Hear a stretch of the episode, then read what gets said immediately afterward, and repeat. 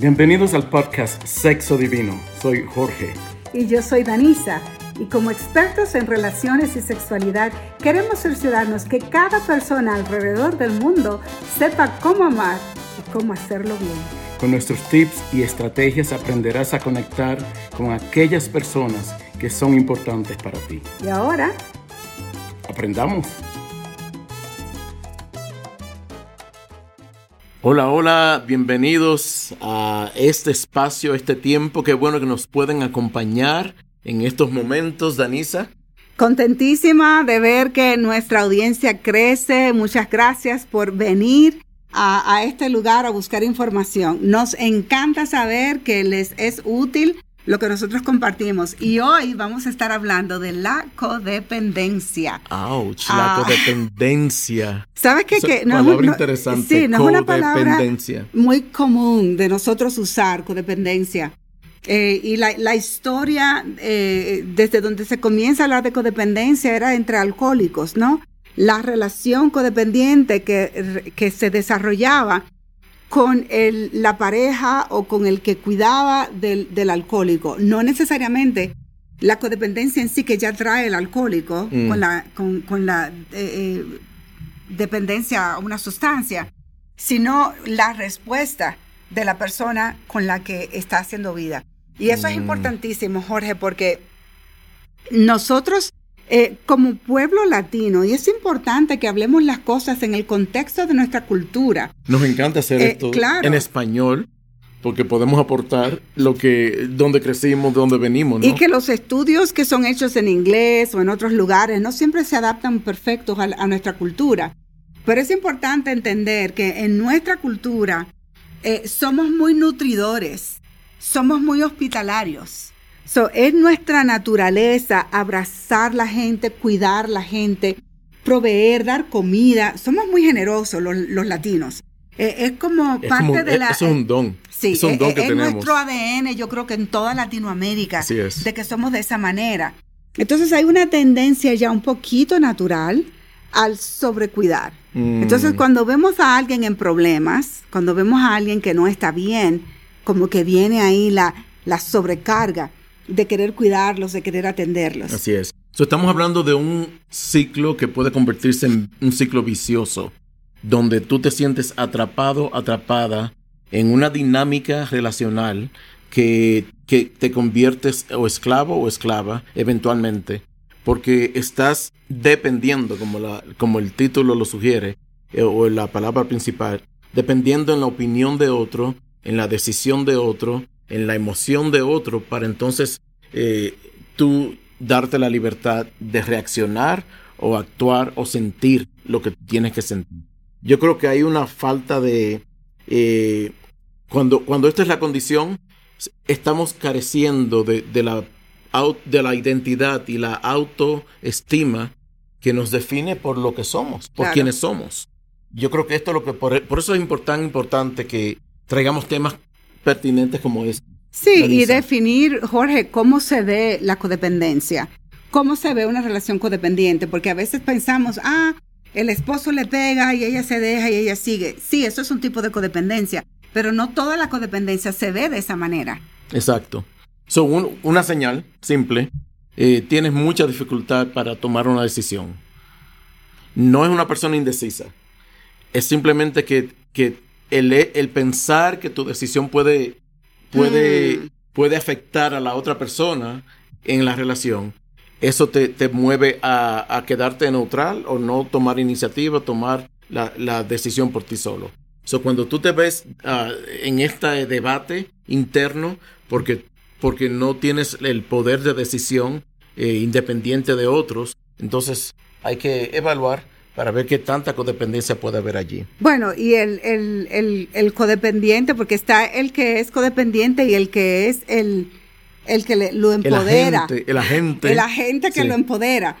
los dos están en una relación codependiente, eh, alimentándose el uno al otro, eh, como los parásitos que, que están allí en, en, en ese ciclo, en ese ciclo, pero nunca salen de ahí nunca, nunca se rompe y, se independizan y se desarrollan. Y lo que me hace pensar es, Danisa, como que estas dos personas son, son el uno para el otro de una manera no saludable, porque la persona dependiente, codependiente, alimenta la rutina y los ciclos de la persona. Y la necesidad que tiene esta persona de sentirse importante. Exactamente, o sea, es como que la persona eh, que está eh, proveyéndole está alimentando eh, la, necesidad de, él o ella ser y siguen en ese ciclo. Y es un ciclo vicioso, por eso dije. Y, pero, pero si tienes, si estás también teniendo dificultad para, incluso para identificar tus propias emociones, tus propios sentimientos, like, yo no sé lo que siento, y cuando la pareja o alguien viene y te dice, entonces, ok, así, así me siento. O sea, es, una, lo dice. es una falta de, de, de, incluso para comunicarse, una dificultad en comunicarse dentro de la relación, eh, porque tienes un temor. Entonces, esto es lo que pasa, la codependencia crea una atmósfera de, uh, de esclavitud claro. y de, de temor. Temor, inseguridad estás aterrorizado a lo que la persona eh, pueda pensar de ti o vaya a decir o, vaya a la acción que vaya a tomar. Para las necesidades de esa persona. Exactamente. Mi vida tiene sentido porque tus necesidades son satisfechas por mí. Entonces, tu vida tiene sentido porque tú tienes necesidades que yo satisfago. Y ahí siguen y ahí siguen. Y hay personas que han llegado a decir, nosotros somos perfectos el uno para el otro. Nosotros nos complementamos perfecto. Yo tengo necesidades, él las suple y en esa vida vivimos. Y, y sí, es perfecto desastre. es, que, es, un perfecto desastre. Es que cada persona debe tener, aprender a darse el valor propio que tiene. Eh, y no estoy diciendo sobrevalorarse, sino ver, identificar y, y, ganar eh, fortaleza de saberse eh, claro en, sus pensamientos, en lo que siente, en lo que, en lo que su decisión es, en lo que, en la libertad que, que, que está sido otorgada a todo ser humano. Dicho claro, y, y ver la diferencia. Vamos a hablar un poquito de la diferencia de una relación codependiente y una relación dependiente. Y obviamente por cuestión de tiempo no podemos expandir demasiado. Hemos desarrollado un curso completo donde hablamos de la codependencia, donde hablamos de los límites, donde hablamos de, del apego, donde trabajamos estas cosas para nosotros conocernos mejor, conocer las personas con las que estamos, eh, ver cuáles son nuestros patrones de conducta y poder hacer ajustes, reconocer cosas y, mediar, tomar acción. Y esto se da a todo nivel, se da esposo, esposa,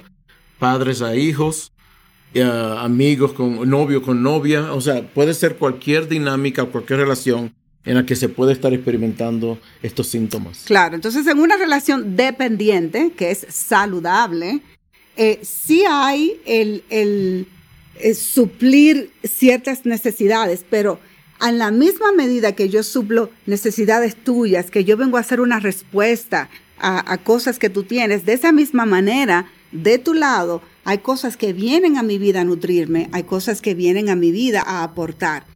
Entonces es un intercambio que toma lugar entre las dos personas. Yo lo veo como una, una calle de doble vía, donde hay, un, hay información, hay cuidado, hay emociones que se van impartiendo hacia, hacia el norte, pero también hay otro un set de, estos mismos eh, valores que vienen eh, eh, alimentándome a mí.